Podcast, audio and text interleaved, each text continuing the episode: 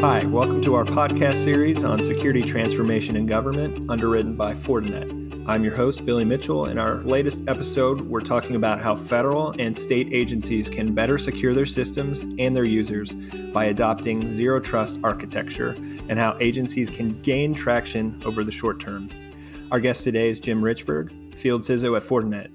Jim brings a unique perspective to today's discussion as the former National Intelligence Manager for Cyber in the Office of the Director of National Intelligence, where he set national cyber intelligence priorities.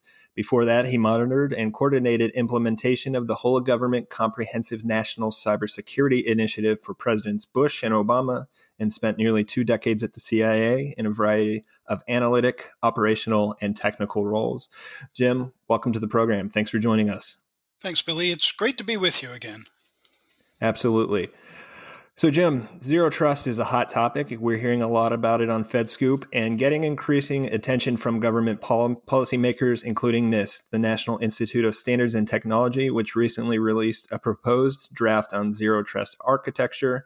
So, just to set the stage, Jim, what do security professionals need to know about when we talk about zero trust?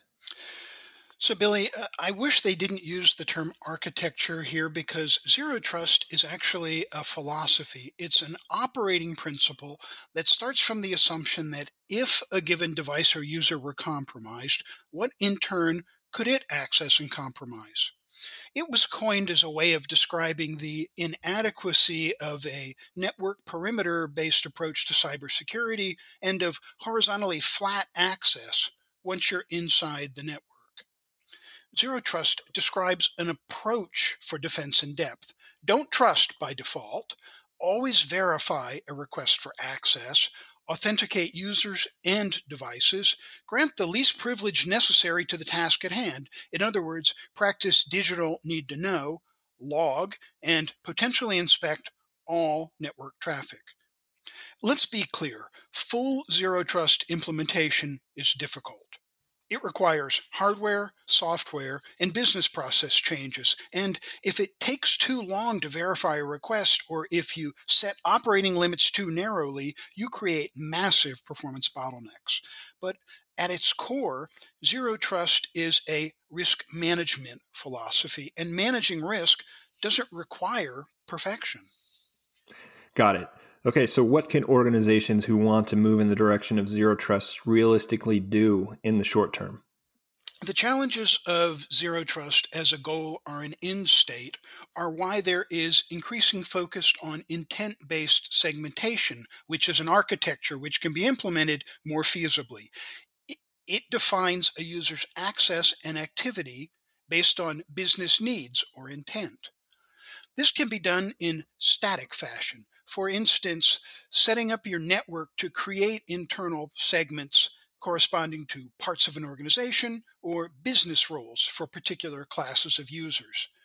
Segmentation can also be done dynamically. For instance, recognizing that when I am using an email application, my organization might want to let me see address data for any user in the company so that I can communicate with them, but that when I open our payroll app, I probably should be limited to seeing only my own data.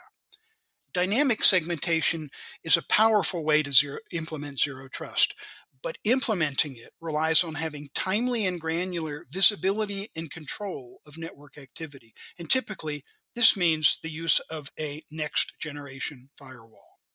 To step back for a moment, understanding what a firewall does is conceptually pretty simple. It blocks certain types of network traffic and allows other types. When it comes to determining what types of traffic are okay and which should be blocked, one way is to categorize traffic according to IP address, port number, and service protocol. If you categorize traffic in those ways, you're operating at layer three of the OSI or Open Systems Interconnection model of communications. You you're allowing or blocking individual network packets depending on where they originate and which ports they want to talk to. The other common approach to firewall management involves sorting traffic according to which application or application service the traffic is trying to reach and making decisions about whether to allow a request based on what the packet contains, not just the port it's trying to reach. If you don't have that kind of firewall capability, you really can't do dynamic segmentation. And to do it well, you want a firewall that has additional or next generation capabilities, such as identity management and access control, intrusion prevention service, and the ability to act on threat intelligence coming from other sensors and devices in the network. And Jim, what are the key ingredients to implementing either a zero trust philosophy or intent based segmentation? Billy, both zero trust and intent based segmentation rely on that combination of rapid and granular visibility and rapid and granular control, which is typically powered by security hardware, software, and network architecture. Functionally, you need to identify every request for network access. You need to authenticate the requester. Are you say who you say you are? You need to confirm the state of the device. Is this in fact what it purports to be? You need to validate the access per that policy and principle of least privilege and need to know basis. And you need to continuously log and monitor all activity in order to be able to detect anomalous behavior. Key to performing these functions is having a next generation firewall as the core of your approach. It should, of course, be able to work at the application or OSI layer 7, as I've already described. It serves as the enforcement engine for identity management, for access management, and for micro segmentation by device and macro segmentation by networks.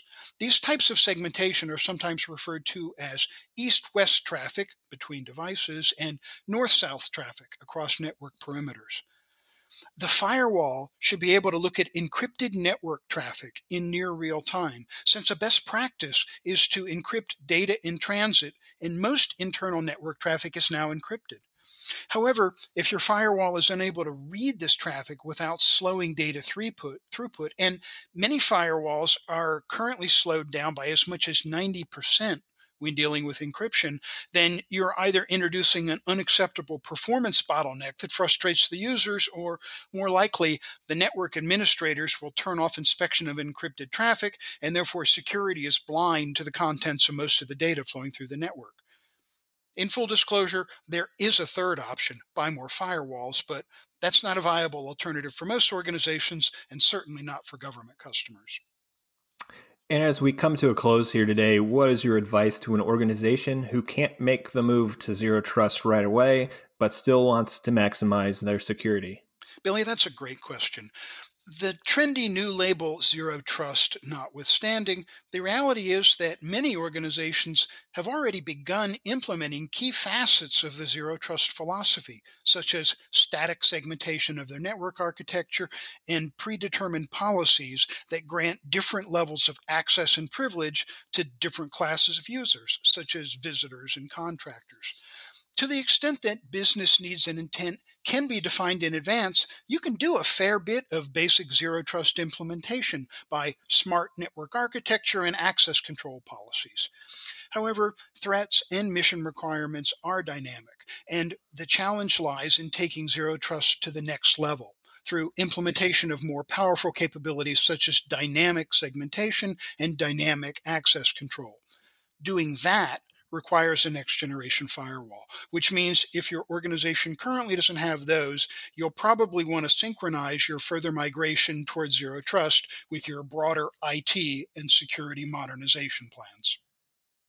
Great points. And that's all we have time for today. But uh, Jim Richberg, thanks so much for joining us to talk about IT modernization and security. Thanks. It's been my pleasure, Billy.